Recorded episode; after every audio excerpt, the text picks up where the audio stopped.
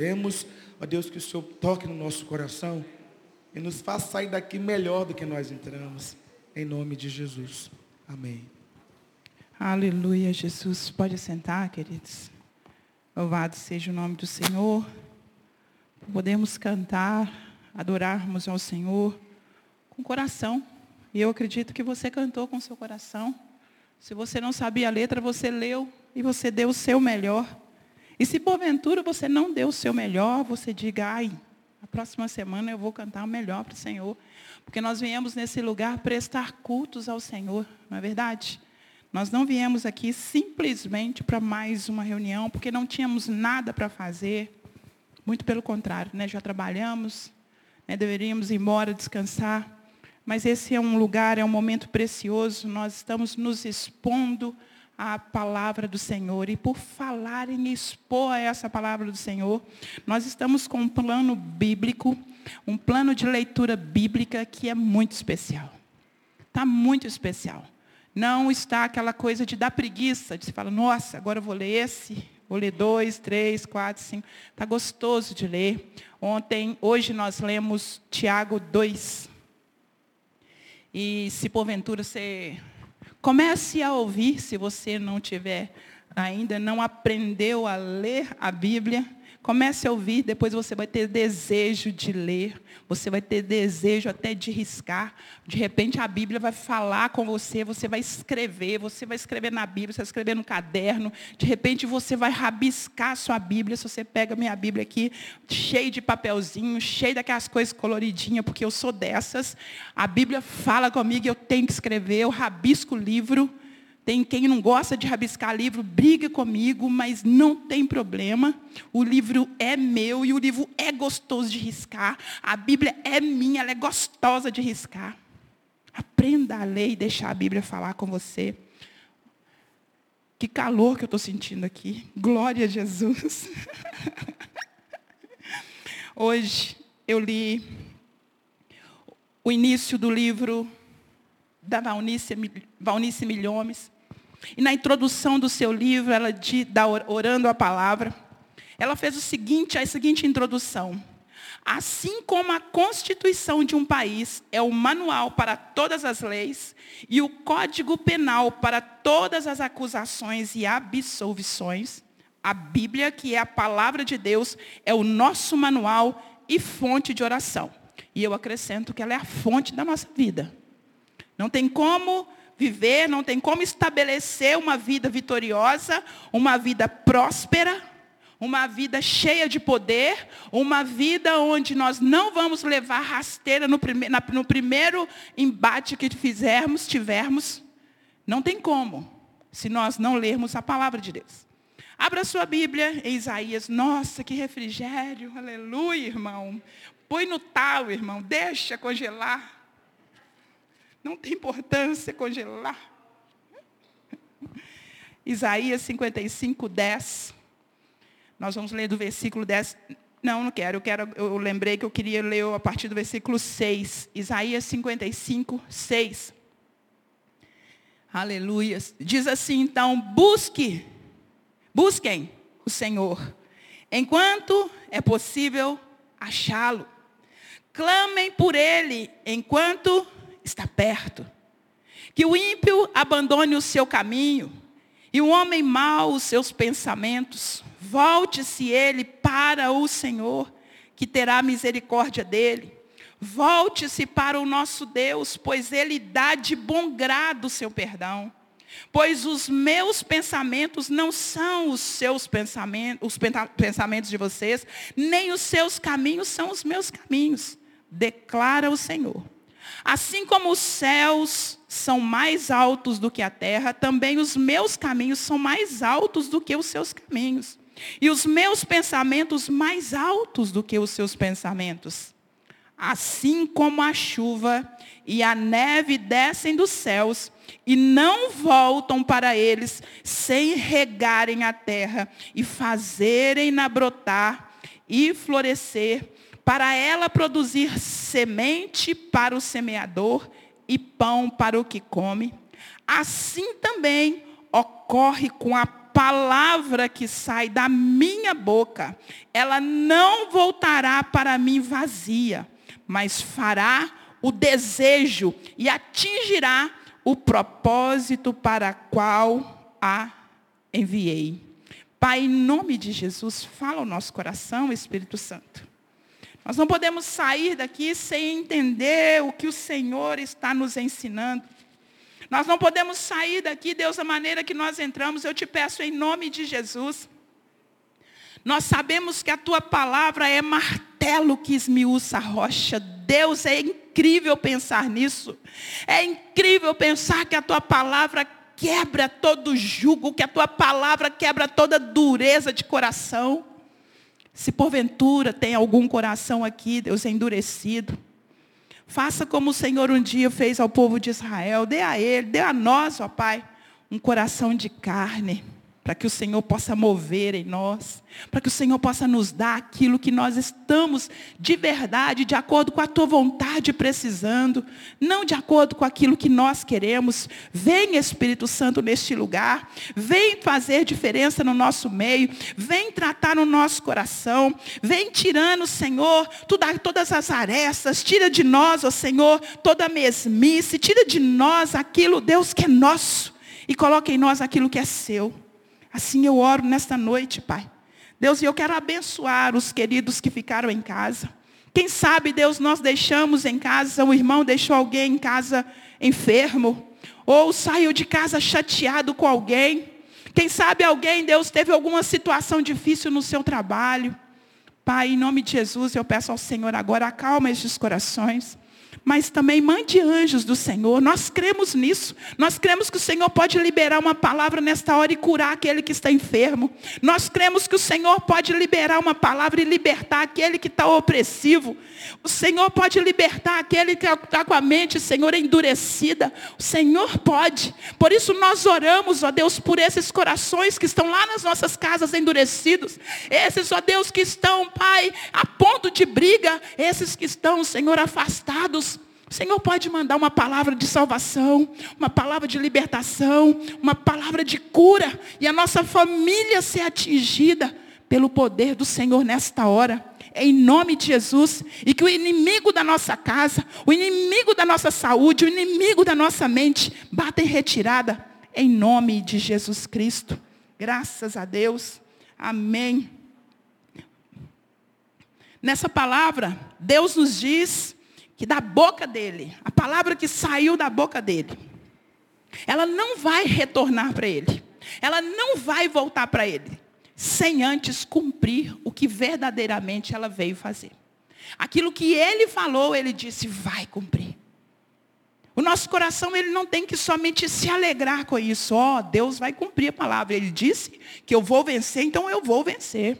Ele disse que eu vou prosperar, então eu vou prosperar. Essas palavras nós queremos. Mas existem palavras duras que também está escrito e ele diz que vai cumprir na nossa vida. Então nós temos que olhar para essa palavra do Senhor, colocar esse, esse princípio do, do Espírito Santo na, no nosso coração e entender que a palavra de Deus ela produz exatamente o que ela diz que vai produzir. Palavra de Deus, ela não vai voltar para ele vazia, ela não vai voltar para ele de qualquer forma, ela não vai ficar aqui vagueando sem encontrar, não. Ela vai encontrar você naquilo que Deus tem preparado para você, aquilo que ele falou que vai acontecer na sua vida, vai acontecer na sua vida. Se você andar em retidão, a Bíblia diz que vai haver a bênção para aquele que anda em retidão. Mas se você anda em pecado, a Bíblia também vai dizer que vai haver algo para você que vive em pecado. Ela não tem meio termo. O gostoso de, de, de, amar essa palavra é saber que ela é muito verdadeira, que ela é muito real. Deixa eu beber aqui, estou engasgando. A palavra de Deus, entre tantos atributos que ela tem, né, que falam dela, né, que, que, que a ela é conferido, um deles é dizer que a palavra de Deus é escudo, é proteção para mim e para você. E de acordo com o dicionário, o escudo é uma arma de defesa. É uma arma de defesa, é algo para nos defender, para defender quem está usando e precisando dela. O povo de Israel, eles conhecem bem o que é uma guerra, eles sabem muito bem o que é um oponente, eles sabem muito bem, eles sabem muito bem o que é o inimigo.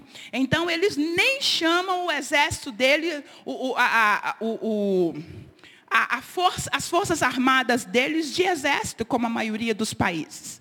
O povo de Israel chama o exército deles de forças de defesa de Israel.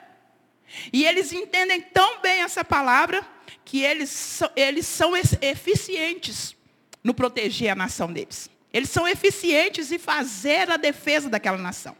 Tanto é eficiente que nós vimos a questão do domo de ferro. Eu achei incrível aquilo, que o míssil inimigo, antes de cair, ele já é destruído lá por um aplicativo que eles criaram. Então, eles, eles defendem a pátria, eles defendem o povo deles. E eles, eles desenvolveram essa proteção, porque eles conheceram e sabem como é Deus, o zelo que Deus tem. Nós precisamos aprender a ser zelosos com aquilo que Deus falou conosco, com aquilo que Deus nos ensinou. No reino do Espírito, a melhor arma não é o ataque, mas a defesa. No reino do Espírito, a melhor arma não é o ataque, irmãos, é a defesa. No mundo espiritual, vence aquele que defende, e não é aquele que ataca. É diferente. A matemática de Deus nesse tempo era diferente. O problema que nós estamos vivendo, uma igreja enfraquecida, infelizmente, porque nós estamos com a regra do futebol. Qual que é a regra do futebol? A melhor defesa é o ataque. Mulher assistindo futebol é uma briga. Porque a mulher ela quer que o homem vai lá, vai lá, vai lá, vai lá. Só quer que vai lá, vai lá, vai lá, vai lá, vai lá, vai lá, vai lá. E o que, que o juiz está fazendo? E por que, que estão fazendo isso? E a gente arruma um rolo ali assistindo. Porque a gente quer que o tempo todo ataque, ataque, ataque. Aí o filho irritado falou, mãe, está defendendo. Eu falei, ah, mas fica só ali. Atacar, vamos lá fazer gol, fazer gol, porque a gente quer fazer gol. No reino do Espírito, não é assim. Nós não podemos trazer as regras dos, dos gramados para dentro da nossa vida, para dentro da guerra espiritual na qual nós vivemos. Porque é guerra, irmãos. Se você está vivendo uma vida de berço esplêndido, se você está vivendo uma vida de alegria, se você está vivendo só uma vida, deixem que brigue para lá, eu quero dizer que você está morrendo e não está vendo. Porque nós não estamos nos gramados, nós não estamos aqui para ficar atacando, atacando, como nós temos feito. É vergonhoso olhar a internet hoje e ver os, o, o, a, as conversas dos crentes. É vergonhoso, porque eles atacam um irmão atacando o outro. Um irmão atacando quem não é irmão. O irmão atacando aquele que discordou dele. O irmão atacando aquele que concordou com o outro. Essa não é a nossa arma, esse não é o nosso lugar. Não é campo de futebol, irmãos. É um campo espiritual, é guerra espiritual. Nós, existe um inimigo. Existe um inimigo querendo a nossa vida, querendo a nossa alma. Existe um inimigo querendo acabar com a igreja. Existe um inimigo querendo acabar com as coisas de Deus. E nós não podemos dar munição para ele. Então, nós precisamos aprender com Jesus Cristo, aprender com a palavra.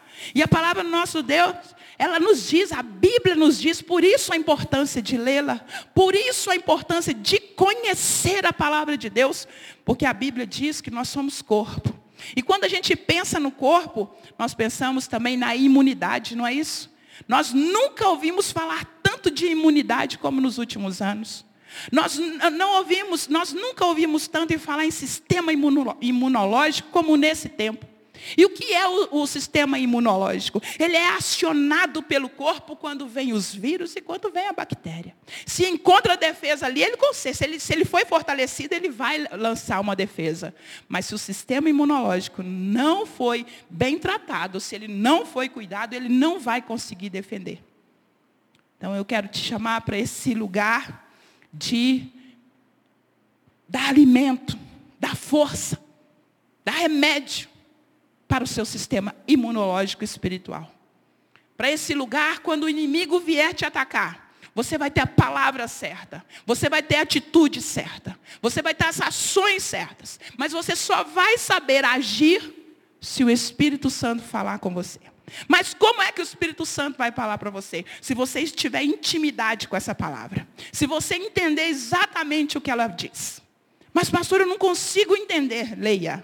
Leia que o Espírito Santo vai falar com você. Ele não vai deixar você sair sem entender o que ele disse. Mas não vale você abrir a Bíblia e dizer, ó, oh, Deus está falando comigo. Não, queridos. Leia texto com texto, leia o livro, leia outro livro. Siga as instruções que temos dado. Vai ser bênção para a sua vida. Então, porque nós estamos aqui dizendo e te ensinando, leia a Bíblia.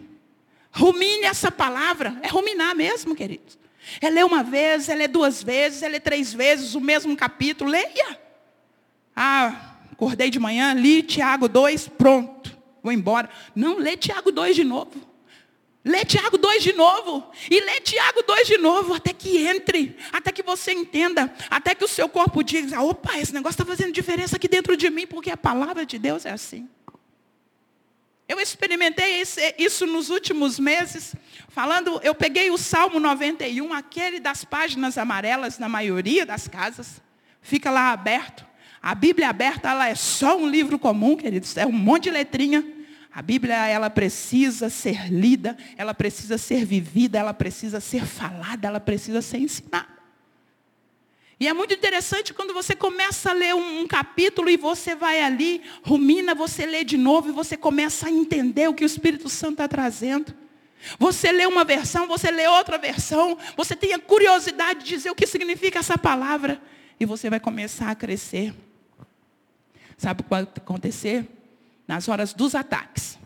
Na hora que vier os dias maus. O momento difícil. Na hora daquela tentação. O diabo ele nunca vai te tentar no seu ponto forte. Não vai. Não vai, tipo, tentar no ponto forte. Ele sabe que você vai dizer, não é, nem gosto disso, mas ele vai te tentar no seu ponto fraco. E quando ele chegar perto de você nos dias maus e pegar o seu ponto fraco, você vai estar escudado.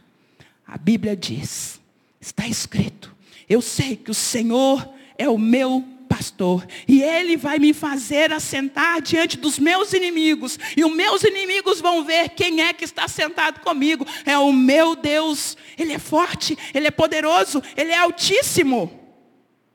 Aí você vai vencer, porque o inimigo vai fugir de você.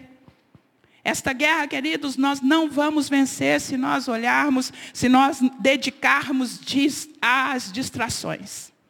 Ah, pastor, você então está dizendo que a gente não pode nem distrair mais. Não, não podemos distrair, porque a Bíblia diz, vigia e ora. Nós podemos descansar. No descanso, Deus fala conosco.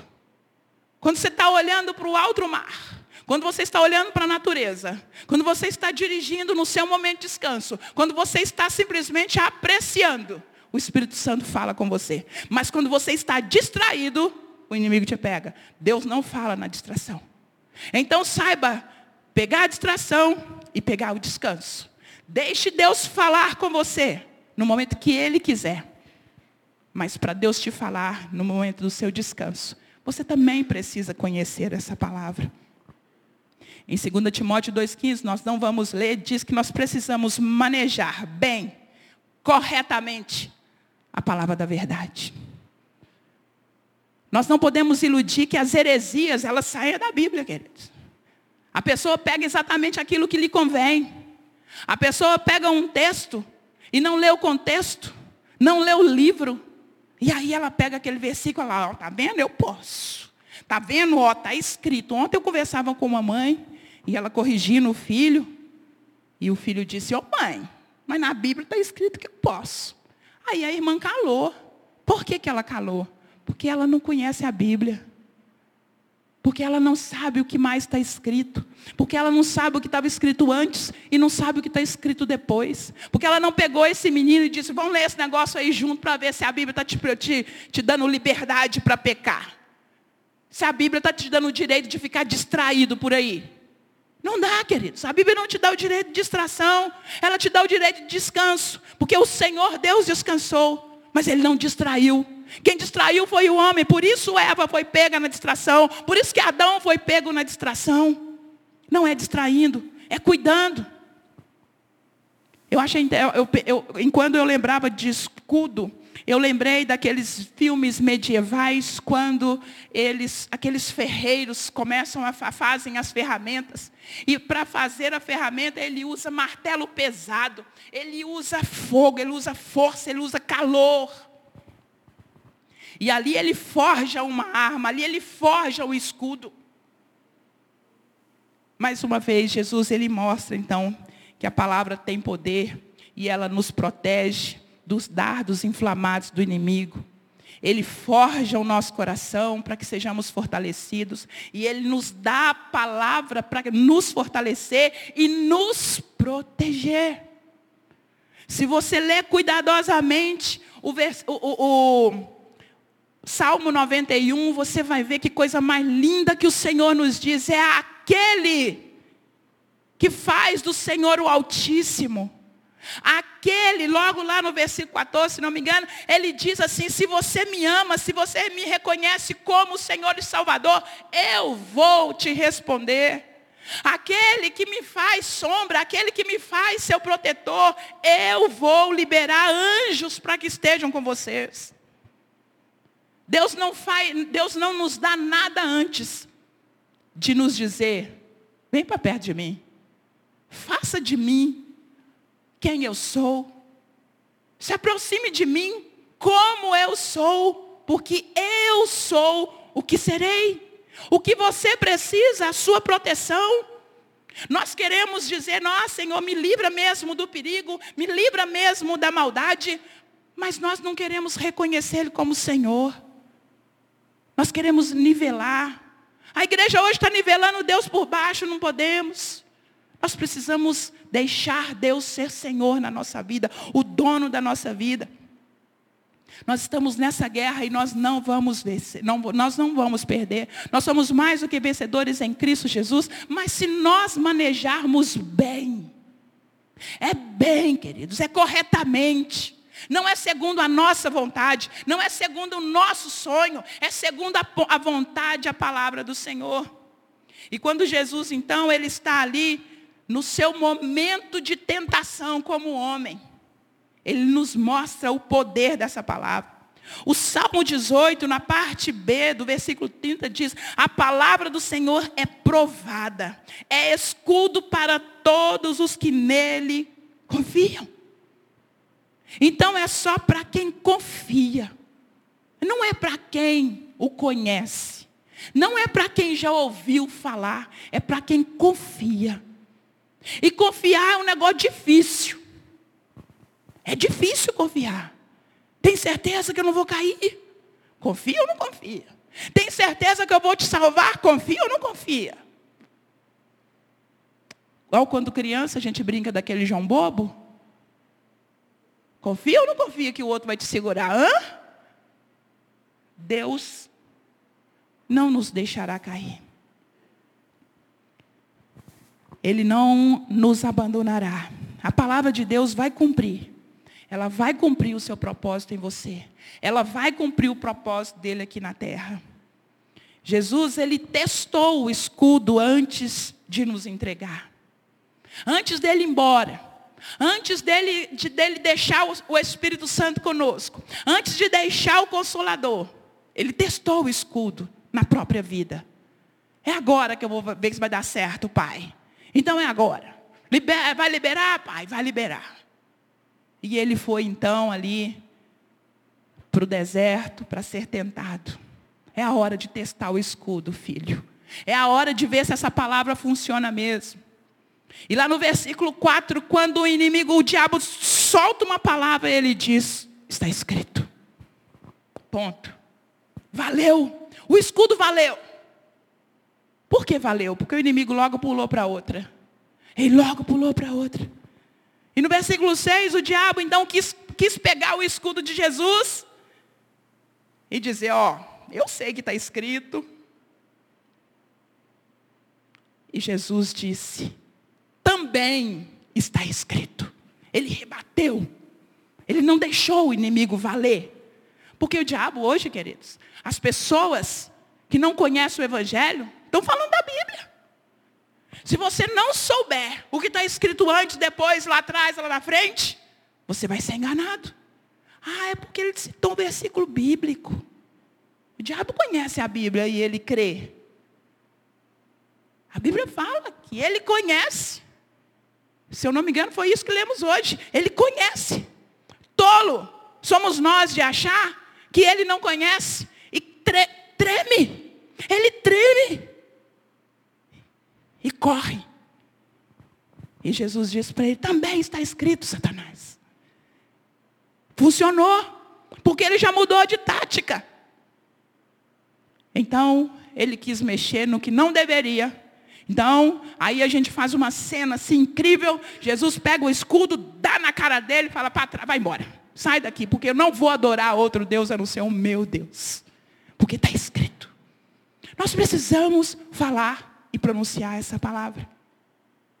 E eu quero ler com você, Hebreus, no capítulo 4. Essa palavra, capítulo 4, no versículo 12. Aleluia, Jesus.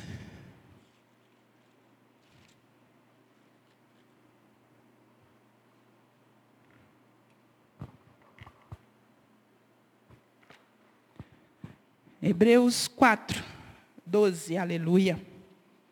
Pois a palavra de Deus é viva e eficaz, e mais afiada que qualquer espada de dois gumes. Ela penetra até o ponto de dividir alma e espírito, juntas e medulas, e julga os pensamentos e intenções do coração. Nada em toda a criação está oculto aos olhos de Deus. Tudo está descoberto e exposto diante dos olhos daquele a quem havemos de prestar contas. Então, em um momento nós lemos que Deus vai cumprir tudo o que ele falou.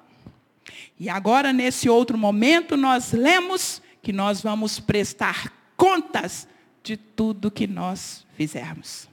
E aí a palavra está dizendo que ele, que ela é tão poderosa essa palavra, que ela é tão viva, ela é tão eficaz que ela é afiada. Que ela corta tudo que não é bom. Ela abre, ela expõe, ela penetra fundo, ela divide. O Senhor te conhece muito bem. O Senhor sabe quais são as intenções do seu coração. Ele sabe o que você anda fazendo, ele sabe o que você anda pensando. Ele sabe os seus dias de preguiça, os seus dias de deixar para lá. Ele sabe os dias do seu choro, ele sabe as suas vontades. Ele sabe que você quer e não dá conta. Mas ele quer te fortalecer. Ele quer te fazer forte. Ele quer te levar às alturas. Ele quer te envolver com a graça, com a presença, com amor, com favor, com a bondade dele. Ele quer que nós sejamos uma igreja inflamada. Nós não podemos ser as pequenas faíscas. Nós precisamos incendiar o lugar onde estamos, para onde vamos. Não podemos aceitar a ideia de nos misturarmos e ficar por isso mesmo. Nós temos uma palavra viva, nós temos uma palavra eficaz. Porque se ela é eficaz, querido, não falha. Não tem falha. E quando Deus olha para os nossos pensamentos, quando olha as intenções do nosso coração, a palavra diz que o Senhor prova o nosso coração para ver. Nós somos provados para ver até onde nós vamos. Nós somos provados para ver onde é que está o nosso coração. Talvez você é daqueles que é provado no dízimo e na oferta. Você diz, eu não concordo com o dízimo. A Bíblia diz, onde está o seu coração, aí está o teu tesouro. Senhor, prova. Vai dar não? Vai abrir mão não? Ah, mas eu vou dar o dízimo. Eu vou dar a oferta. O Senhor está provando o seu coração e vendo que o dinheiro é muito poderoso na sua vida. E nós temos dois senhores. Só dois. É, pastora, temos. Não, é, temos muito. A Índia tem não sei quantos lá. Não, queridos. A Bíblia diz que diz que tem dois. Mamon e o Deus que criou o universo. Por que, que a nação brasileira é uma, uma, uma, uma, nação onde o povo vive desse jeito, abriga, todo mundo quer, ser, quer, quer tirar uma lasquinha? Porque somos ricos demais. É o dinheiro que está movendo. Eu não estou indo lá porque eu quero ajudar o povo, eu quero ficar rico, porque fica. Porque é dinheiro demais, porque é mamon. E aí, na hora de trazer o dízimo e oferta, mais 10%? O que a palavra te manda e você tem desconforto? Se está desconfortável, é porque você não deixou penetrar. Se está desconfortável fazer o que a Bíblia diz, é porque você ainda não experimentou quem é Deus nesse lugar. Me lembro na minha infância, não, não, infância não, perdão, na minha adolescência. Menina quer um sapato de salto. Eu era louca, alucinada com um sapato de salto branco, feio com força hoje, mas na época não era. E eu passava lá, toda vez na loja, e falava, que sapato lindo. E na época combinava uma bolsa branca. Eu falei, meu Deus, ter a bolsa branca e o sapato branco é um negócio quase impossível na minha vida. E eu ganhei um dinheirinho. Eu falei, agora vai dar para comprar a bolsa e o sapato. E no dia da igreja, no culto da juventude, pediram uma oferta especial. E eu disse, meu Deus. E eu fiquei ali igual uma, uma, uma minhoquinha no asfalto. Dou, não dou, dou, não dou, dou, não dou. Meu sapato. Meu sapato branco. Fazei prova de mim. Fazei prova de mim. E eu dei todo o meu rico dinheirinho. Naquele momento eu fiquei sem o meu sapato. Dava para comprar o sapato. Passaram alguns dias. Eu ganhei o sapato e ganhei a bolsa. Eu experimentei a grandeza de Deus tão cedo. Eu experimentei a palavra de Deus tão cedo. Uma adolescente. Porque resolveu crer que Deus é fiel para cumprir a sua palavra. O dinheiro não é maior para mim. Uma amiga, 16 anos apenas, veio para um congresso. E ela veio com o dinheiro certinho da passagem, porque ela fica hospedada na minha casa. Éramos todas adolescentes, apaixonadas por Senhor. E na hora da oferta, ela sentiu de dar tudo. Eu falei, Cláudia, não faz isso. Eu não, não queria que ela fizesse. Cláudia, você não tem dinheiro. Ela falou, Deus falou que vai me dar. Ninguém vence a Deus não dá, então eu vou dar. Juntou, juntamos eu, minha irmã, meu cunhado, na orelha dela. Cláudia, não faz isso. E ela levando o dinheiro embora. Nós não tínhamos um centavo para dar para ela ir embora para o Rio Grande do Sul. Ela olhou para nós e falou assim: Deus vai me dar, porque Ele é fiel. Até hoje eu arrepio, porque nós fomos para a rodoviária com ela e sentamos. Eu falei, Cláudia, e agora? Ela falou assim, não se preocupe, Deus vai me dar. Eu vou embora de algum jeito. Aí o amigo dela disse, eu vou vender o meu relógio. Ela falou assim, não vai fazer nada, porque Deus vai me dar. Oh, queridos. Parece inacreditável. Se, se não fosse o momento que eu estava vivendo, uma apreensão do meu coração, porque eu não consegui crer junto com ela, eu ia falar, isso é, uma, isso é um conto. E ela disse, e de repente chegou uma moça. Não, ela foi no guichê e falou, moça, se alguém desistir, eu estou sentada ali, pode levar a passagem para mim. Porque o meu pai disse que alguém vai me dar a passagem. Eu disse, você não fez isso? Ela falou, fiz. E ela sentou. E a moça do guichê chegou, você que estava esperando a passagem? É, alguém desistiu, tem uma passagem para você ir embora. E ela foi. Ninguém vence a Deus no dar. Ah, porque é palavra de Deus. Porque Ele diz que vai cumprir, Ele cumpre. Então não deixe, queridos, o Deus deste século te roubar. Não deixe as coisas desse mundo distrair você. A distração vai te derrubar, por isso ele disse: vigia. E aí, não, você vigilante, você ora e você busca o Senhor. Deixa o Senhor julgar as intenções do seu coração nessa noite. Deixa o Senhor olhar quem é a pessoa que está aí assentado nessa hora. É a pessoa egoísta? É a pessoa que pensa nela mesma? É a pessoa que quer só para ela? É a pessoa que quer Deus só naquilo que Ele pode dar de bom? Quem é a pessoa que está sentada nesse banco nessa noite?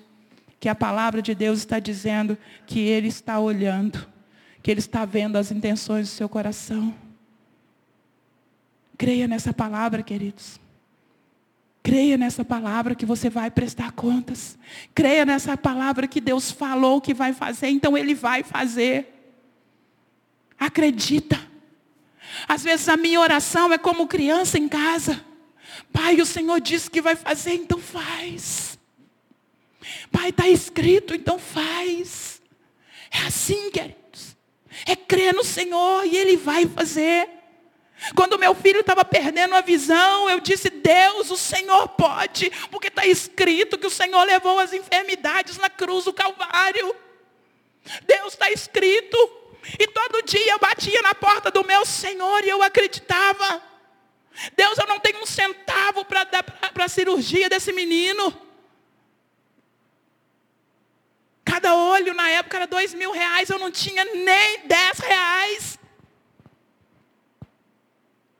Mas só eu tive que colocar o pé, acreditando que Deus ia colocar o chão. Ele fez a cirurgia nos dois olhos. Gente que eu nunca vi na vida depositou dois mil reais na minha conta. Gente que eu nem nunca vi na vida disse, olha, vai lá. Deus me levou para pregar numa célula. Que eu nem sabia quem era. Alguém me convidou. Fui lá no meio daquelas mulheres ricas. Pregar para mulheres ricas. E quando eu contei a minha fé a respeito do que eu estava esperando em Deus, o dinheiro pipocou. A igreja abençoou o outro olho. E um tempo depois, meu filho grita lá do quarto: Mãe, eu estou enxergando. Mãe, eu estou vendo. Eu falei: Para de graça, menino, porque ele é muito palhaço. Eu falei: Não, mãe, eu estou vendo de verdade. Eu falei: Então lê lá. E ele começou a ler. Eu falei, não, aquilo ali está muito grande. Lê isso aqui, ó. E ele diz, mãe, eu estou vendo. O nosso Deus cumpre o que ele diz que faz. Mas eu não posso esquecer que ele também vai me pedir contas. E com isso eu quero orar com você. Fica de pé no seu lugar. Nós vamos nessa, daqui a pouco participar da ceia do Senhor. E nós precisamos examinar o nosso coração. Talvez você diz, pastor, eu creio, eu creio. Mas como está o seu coração? O Senhor vai te pedir contas disso que você está fazendo. O Senhor vai te pedir contas se porventura você não está andando conforme a Bíblia diz que você tem que andar. Senhor vai pedir contas porque você não creu. Que a Bíblia diz que o justo viverá pela fé. Você vai pensar contas porque você não deu importância devida à palavra. Você vai prestar contas que você não se expôs a essa palavra e deixou que ela tratasse no mais íntimo. Oh Espírito Santo. Eu quero te chamar para esse lugar. Oh Espírito Santo. Não é fácil. Não é fácil pisar quando não há chão. Não é fácil acreditar, Senhor, no que está escrito. Quando os nossos olhos não veem. Mas eu peço nessa hora, enche o nosso coração de fé, Senhor. Enche, Espírito Santo. Conforme está escrito, peça, bata, Nós lemos, Senhor, que nós podemos bater, que nós podemos te buscar enquanto nós, enquanto, é, é, é enquanto nós podemos te achar. Se deixe ser achado por nós nessa noite, Senhor. Comece a clamar a Deus, querido. Fale com o Senhor. Por que, que você quer achá-lo hoje? Por que você quer encontrar o Senhor hoje? O que, que você tem a dizer ao Senhor? O que você tem para devolver ao Pai? O que você quer? Entregar ao Espírito Santo que há tanto tempo está aí escondido. Algo que Ele vai pedir contas. Mas, pastora, como eu vou entregar? Arrependa. Arrependa. Arrependa dos seus maus pensamentos, dos seus maus caminhos. Arrependa das palavras de maldição que você lança, talvez, sobre a sua nação, sobre o seu governo. Arrependa, mas pastor, eu não gosto. É Bíblia, querido. É Bíblia. Nós estamos falando aqui de Bíblia. Pede, Senhor, para te ajudar a orar pelos seus inimigos. Se você os tem, pede o Senhor para te ajudar nessa hora. Porque Ele vai te pedir contas. Vem, Espírito Santo, trata com a gente. Foge ao nosso caráter. Mas nos ajude a olhar para a tua palavra como ela é. Poderosa, viva, eficaz. A nossa casa tem chance. Os nossos filhos têm chance. Porque a tua palavra diz que tem graça. Porque a tua palavra diz que tem misericórdia liberada todos os dias. Hoje a tua misericórdia já foi liberada sobre nós. E tem graça. E tem favor. E tem sua bondade. Espalha a tua bondade sobre a nossa casa, Senhor. Tire a cegueira daqueles que estão desviados da tua palavra. Tira a cegueira daqueles, ó Deus, que são idólatras. Tira, Senhor. Limpa o nosso lar. Limpa aqueles, Senhor, que não, que não ouve a tua palavra e ignora. E não quer, não quer. Quebra esse coração. A palavra disse, nós cremos, ó Deus, a nossa casa poderá ser salva. Vai, Espírito Santo, vai lá dentro. Entra, Senhor, fique à vontade. Fique à vontade na nossa casa para restaurar o cansado. Fique à vontade na nossa casa para fortalecer aqueles que te amam. Os nossos filhos que te amam estão lá te servindo. Livre esses filhos do mal. Oh Espírito Santo, os nossos cônjuges que te amam, livra-os do mal, fortaleça-os no Senhor. Livra a nossa casa da armadilha. Livra os nossos pés das armadilhas que todos os dias o inimigo faz. Nós estamos te clamando, Espírito Santo. Nós estamos te clamando, Deus. O Senhor disse que nós poderíamos clamar e nós podemos te achar. Que o Senhor tem bons pensamentos a nosso respeito. Pensamentos de paz. Seus pensamentos são mais altos. Os seus caminhos são mais altos. Obrigada, Deus, por esse lugar que o Senhor nos coloca. Obrigada por essa palavra, Senhor. Que nós possamos aprender a ruminar. Que nós possamos, possamos aprender a comer. A nos alimentar dela ah, Jesus, sacia a nossa fome, a nossa sede. Não das coisas desse mundo, mas das coisas do Senhor. Tira as distrações, Senhor. Nos permita descansar e fale conosco. Mas não nos deixe distrair com as coisas desse mundo. Em nome de Jesus Cristo. Amém. Amém. Eu quero ler com vocês em João. Aleluia, Jesus. João, no capítulo 6. João 6, 53. Aleluia, Jesus. Jesus é muito bom. E Ele quer encher a nossa vida. E diz assim: Você pode servir. Obrigada. Jesus diz, disse: Eu lhes digo a verdade. Se vocês não comerem a carne do filho do homem e não beberem o seu sangue, não terão vida em si mesmos. Todo aquele que come a, a minha carne e bebe o meu sangue tem vida eterna. E eu os ressuscitarei no último dia, pois a minha carne é verdadeira comida e o meu sangue é verdadeira bebida. Todo aquele que come a minha carne e bebe o meu sangue permanece em mim e eu nele. Da mesma forma como o Pai que vive me enviou e eu vivo por causa do Pai, assim aquele que se alimenta de mim viverá por minha causa. Este é o pão que desceu dos céus. Que nós possamos nos alimentar desse Senhor nesta hora. Nos alimentamos da Sua palavra. Simbolicamente, nós vamos nos alimentar agora da Sua carne, do Seu sangue.